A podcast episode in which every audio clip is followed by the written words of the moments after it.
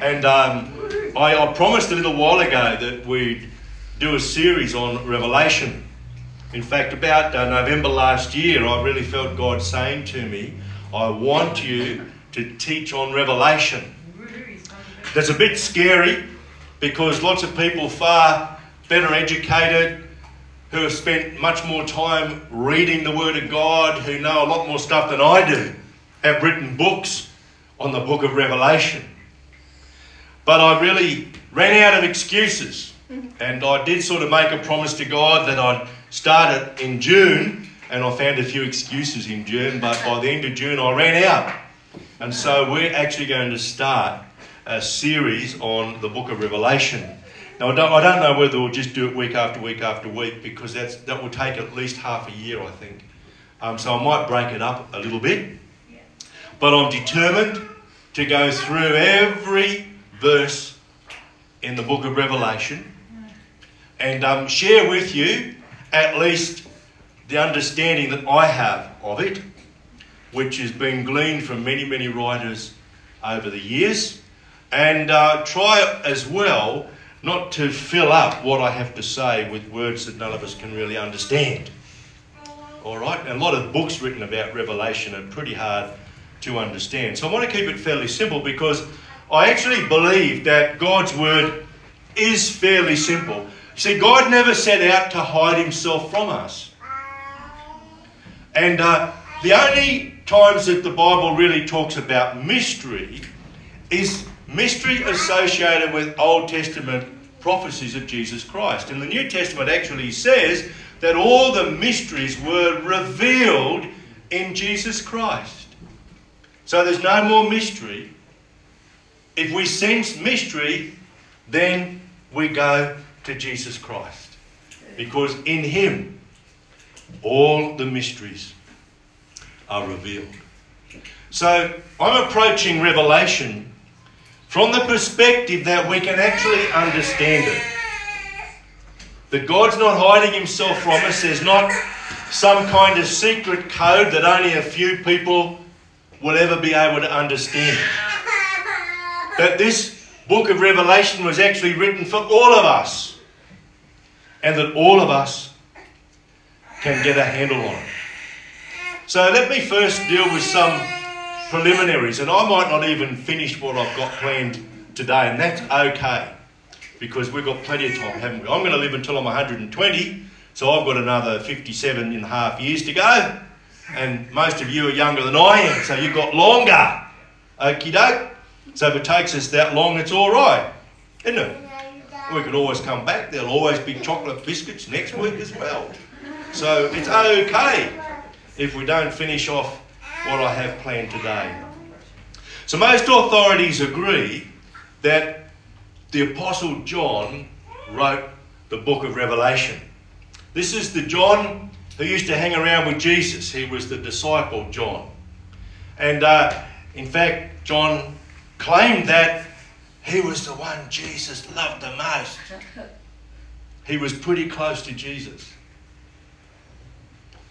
And uh, he was actually exiled eventually in his old age. He was exiled to the island of Patmos. And he was exiled because he was guilty of preaching the gospel. I don't know why they didn't kill him because they killed plenty of others. Maybe they thought he was getting on in years. I really don't know. But he was exiled, and it was while he was imprisoned on Patmos that he had the vision which he wrote down. Again, most commentators would argue that the book was actually written in the 90s, so towards the end of the first century. Um, if you want to pick a year, AD 95. And that was about John's age at the time as well. He was a very elderly man by the time he wrote Revelation. The initial audience was the seven churches in Western Asia Minor. The church was becoming fairly well established in that part of the world, which is roughly modern day Turkey. And so they were the original audience. But of course, the audience now is God's people everywhere and anyone else who will actually take the time to read it. A couple of themes flow through the whole book. One is to stand strong against persecution and compromise. And you'll see that much of what is said in the book of Revelation has to do with Babylon. Babylon actually signifies the world that has not recognized Jesus Christ as Lord and Saviour. And uh, there is much that exists in Australia today that is Babylonian in nature, and we'll touch on that as we move through our study of the book of Revelation. But the other big theme in the book of Revelation is that Jesus is returning. And that, in fact, is why we can stand strong in the face of persecution. Jesus is returning. And no matter what we might read, no matter what we might hear, uh, hear preached, there is no need for us to fear. Because not only is Jesus returning, but he is with us by means of the Holy Spirit every moment of our lives. And there's no thing and no one who can take that truth away from us. The truth is for us. The joy of the Lord is for us, and nobody can take it away from us. The final point I would like to make by way of preliminary comments is that there's a lot of symbolism in the book of Revelation, much of it coming from the Old Testament. And of course, John's uh, readers at the time probably understood that symbolism far better than we do today because it's fallen out of everyday usage in our language. The style of writing of the book of Revelation is called apocalyptic. And uh, just very briefly, uh, the word apocalyptic comes from a Greek word, apocalypsis, which means a revealing or unveiling. So often, you know, we've got an image in our minds when the word revelation is spoken of, of the battles, of the tribulation, of persecution. And many people relate apocalyptic writing to those terrible things, terrible experiences.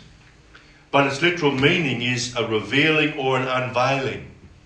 And in fact, the book of Revelation is the revealing or the unveiling of Jesus Christ who's returning to rule over heaven and earth forever.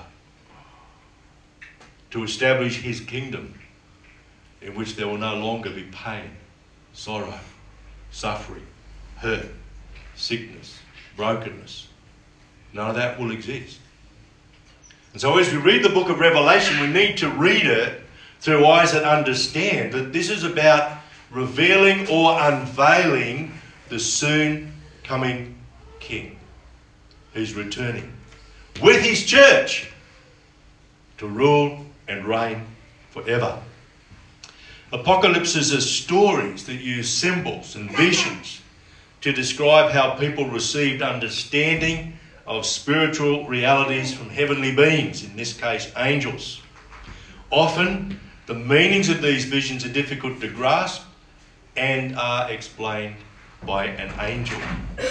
Now, the book of Daniel in the Old Testament and the book of Revelation in the New Testament are the best known of the apocalyptic writings, but many of the prophets of the Old Testament used apocalyptic um, ideas and expressions, and there are literally dozens of writings that are not in the Bible which are apocalyptic in nature. Uh, many of them actually written by early Christians. Not all of them, but many of them written by early Christians. Uh, the book of Revelation was written, as I mentioned, to seven churches as both encouragement and challenge. An apocalyptic letter, it relies on, that's the book of Revelation, relies on visions, symbols, and Old Testament references to reveal the ultimate fulfillment of God's promise given to Abraham in Genesis. And what was that promise? I will make of you a great nation. There will be so many descendants that you will not be able to number them. They will be more numerous than the grains of sand on the seashore. That was the promise to Abraham. And that promise will be ultimately fulfilled when Jesus returns to rule and reign with his church. So, far from approaching the book of Genesis with trepidation, we should be approaching the book of Genesis with great expectation. Great expectation about what God is doing through Jesus. Great expectation about the ultimate consummation of human history that God has already worked out. This map I've taken from uh, the blog of Dr. David Jeremiah, who's a pretty well known and fairly conservative uh, preacher in the United States. And so these are the churches. We're not going to go through the letters to the churches this week. That'll be next week or the week after, and we'll take probably three or four weeks to do that. But those are the churches in uh, Asia Minor that the book of Revelation was originally written for. And so, to help us understand the book of Revelation, it's not a bad idea for us to try to get a bit of a handle on what life was like at that time. And so, we will do that at appropriate points of our discussion. As I mentioned, the book of Revelation is not some secret code that allows believers to decipher the timeline of Jesus' return. I know much, much ink has been spilled on trying to figure out when Jesus is going to return. All I will say is the return of Jesus is sooner than it was yesterday. Right? That's what I know for sure and certain. But I can remember years ago, there was a, a prophecy that Jesus was going to return and he was going to come through Sydney Heads. Well, he didn't. There are lots of prophecies around that said Jesus is going to return in the year 2000. Well, that was as big a fizz as, what was it, Y2K, right? Which didn't upset anybody's computers anywhere. Time and time and time again, people have got it wrong. Why? Because the book of Revelation isn't a pointer to the actual day, month, or even year of the return of Jesus Christ. It points more to circumstances in the world that will point to his return. I was talking to somebody just last week who said, I reckon Jesus is coming back pretty soon because they were looking around at the state of uh, politics and society. We see how much politics is fragmented and how much society is fragmented over the last generation or two. And if you have a look at the whole of the story of Revelation, you'll see that it really portrays a world which is in political and social chaos. I don't believe that the world is going to end because of global warming or some kind of environmental crisis, because that's not obvious in the book of uh, Revelation. But what is pretty obvious is that there will be a time of great political and social chaos. And so, on that basis, this person was saying, Well, Jesus is going to come back pretty soon. Well, I happen to feel that it can't be too far away. But that is not my point. Because we have to believe it's going to happen imminently, that is, pretty well straight away, but at the same time, uh, organise our lives as if it won't happen in our own lifetime. So we've got to be ready. But we can't allow ourselves to be disappointed if Jesus doesn't come tomorrow. So it's not a secret code. Remember, Scripture is meant for us to understand. We shouldn't need a team of experts to tell us how to interpret the book of Revelation. Yeah. Instead, Revelation shows that every human kingdom eventually becomes Babylon and must be resisted. Every human kingdom eventually becomes Babylon and must be resisted. You see, Babylon was originally a city that was built on totally ungodly principles. Every sin that you can imagine was committed in Babylon. And we see that in the world today. There is no human government that can get things right. Even in Australia, where we have a Christian Prime Minister, we don't get things right because that doesn't change the hearts of the people. Only surrendering to Jesus Christ as Lord and Saviour will change the heart of anybody. And I, as an economist, as a professional economist, I look around and I see evidence of sin in business everywhere. Everywhere. I see the way that electricity companies and, and telcos really try to deceive people with their pricing. You just about need a PhD to be able to read their contracts. They're always coming up before the Australian Competition and Consumer Commission. Why is that? Because they've been given over to a Babylonian system. Businesses that put profit before people, given over to a Babylonian system.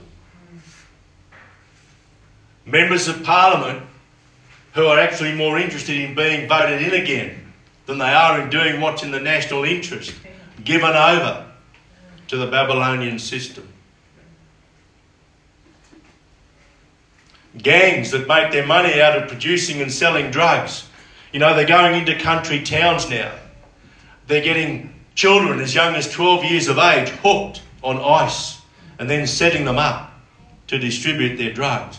Given over to the Babylonian system. When we were living in Toowoomba, the state government in Queensland decided that they would legalise prostitution.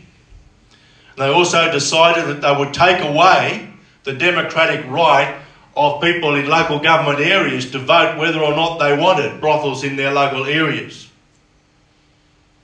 A government given over to a Babylonian system. What Revelation reveals is that every human kingdom eventually becomes Babylonian. It uh, eventually becomes Babylon. And it must be resisted. It must be resisted. So we're not meant to be namby-pamby Christians clapping hands in church on Sunday.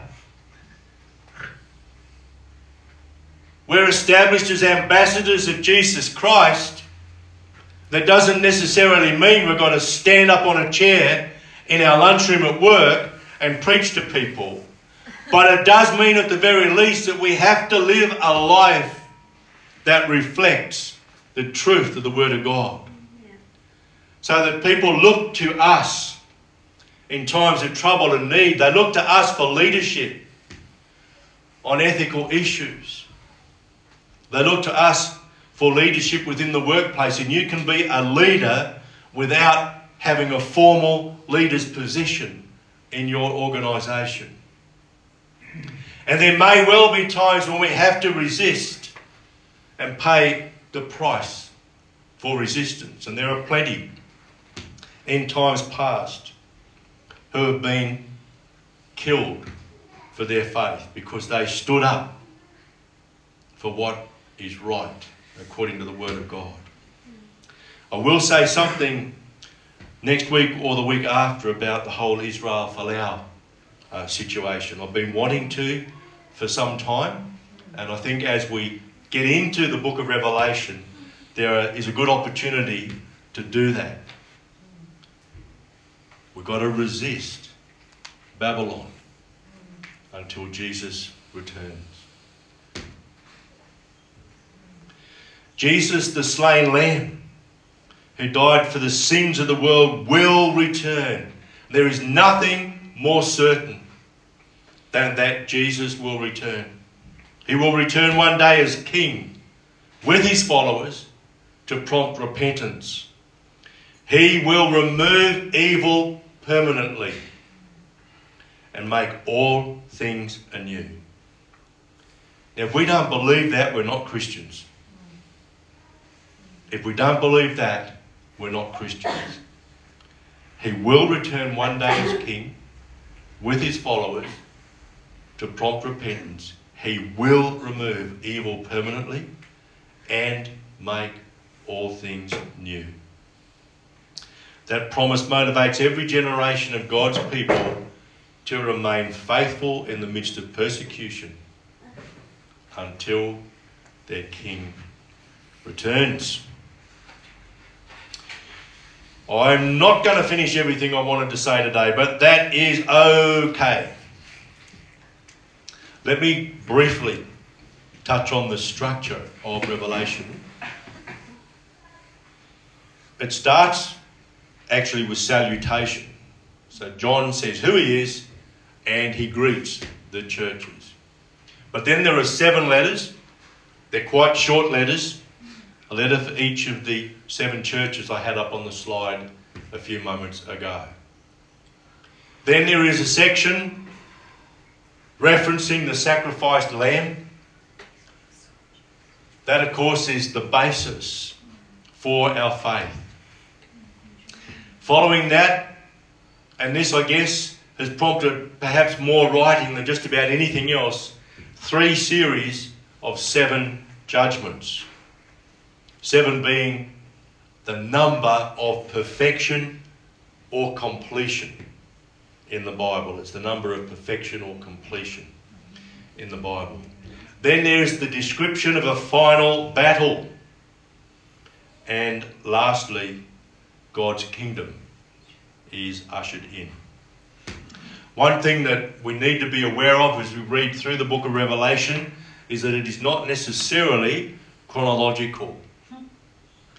John was asked merely to write down the vision that he was given. And uh, I don't know whether you've ever had a vision or, or if you've ever had a dream, but sometimes it's not chronologically coherent, is it? It's bits and pieces, as it were, from here and there. Well, that's the way in which John received the vision and he wrote it down exactly as he saw it. So if you've ever learnt that when you're writing a good essay, you've got an introduction, then you've got your points one, two, three, and four, they all flow together nicely, and then you've got a conclusion that wraps it all up. That's generally not how Bible authors did their writing. That approach to writing has come in fairly recently in history, actually. So the book of Revelation doesn't start at a particular point in time and go through a chronological sequence of events uh, to the end. I know that some authors have tried to make it do that, but in all likelihood, it was never written that way in the first place. So, we're now ready to start Revelation